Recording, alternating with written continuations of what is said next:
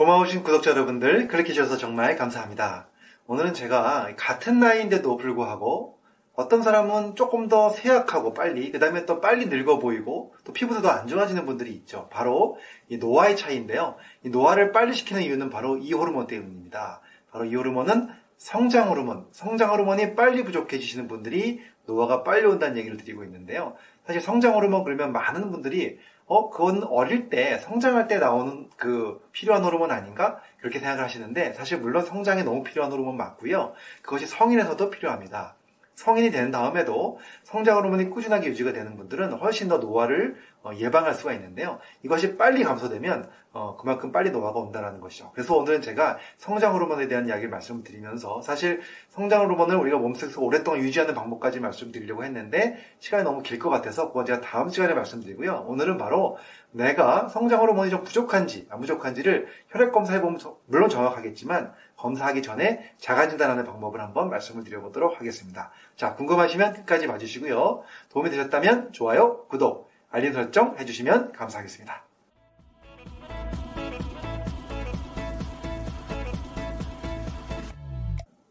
안녕하세요. 교육을 전공한 교육하는 의사, 가정의학과 전문의 이동환입니다.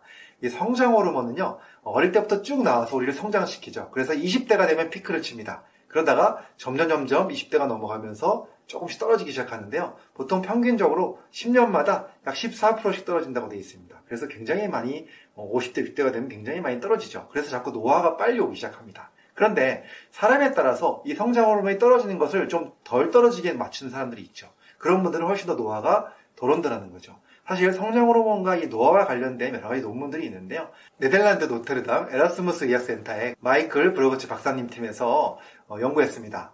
일단 그 호르몬과 또 인간 수명과의 관계를 연구하면서 약 8년간 그 IGF-1이라고 하는 호르몬을 살펴봤습니다. 이 IGF-1이라는 호르몬은요, 바로 그 성장 호르몬을 대표해서 우리가 검사할 수 있는 호르몬인데요. 성장 호르몬이 자극을 해가지고 나오는 것이 바로 IGF-1입니다. 그래서 우리가 성장 호르몬의 양을 알아볼 때 IGF-1을 간접적으로 검사해서 알아보는 방법이 있습니다.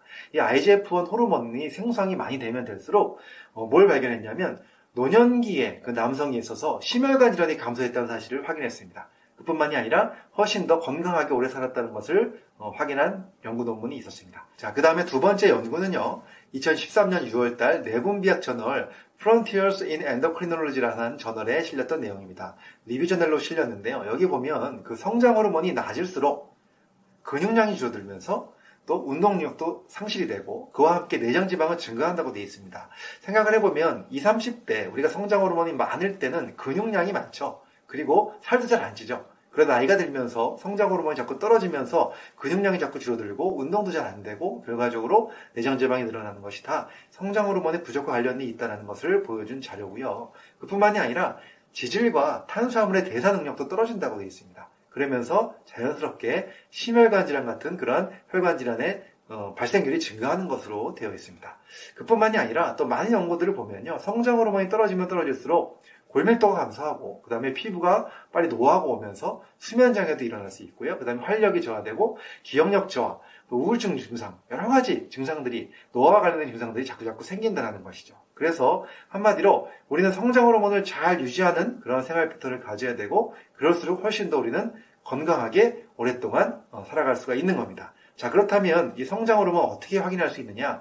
당연히 병원에서 혈액 검사하면 확인할 수가 있는데요. 그 전에 오늘 제가 자가진단하는 방법을 한번 가져왔습니다. 이 방법은요, 사실 논문에서도 많이 사용되는 방법이고요.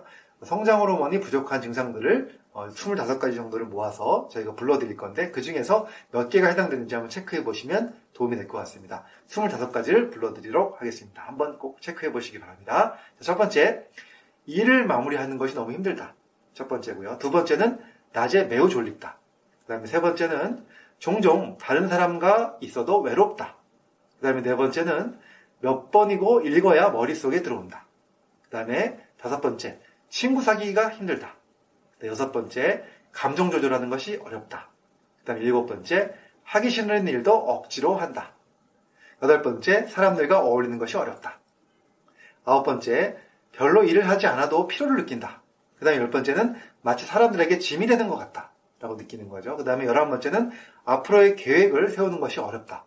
그 다음에 12번째, 쉬운 일을 하는데도 많은 힘이 든다. 그 다음에 13번째가 내가 잘 모르는 사람들과 어울리는 것을 피한다. 그 다음에 14번째가 종종 너무 피곤해서 해야 할 일을 하지 못한다. 그 다음에 15번째, 해야 할 일을 나 혼자 다 하려고 한다. 그 다음에 16번째, 종종 잠을 못 이뤄서 밤을 새울 때가 있다. 그리고 17번째는 내 기억력이 떨어져서 실망스럽다. 그 다음에 18번째, 매사에 자신이 없다. 그 다음에 19번째, 종종 말하려는 요점을 잘 놓친다. 그 다음에 20번째, 종종 매우 긴장하고 있음을 느낀다. 그 다음 21번째가 가능한 한 책임을 회피한다. 즉 어려운 직책을 맡기 싫어하는 거죠. 그 다음에 22번째, 매우 보잘것없다고 느껴질 때가 있다. 23번째가 종종 사람들이 내게 말한 것을 잊어버린다. 그 다음에 24번째가 다른 사람들 때문에 쉽게 화를 낸다.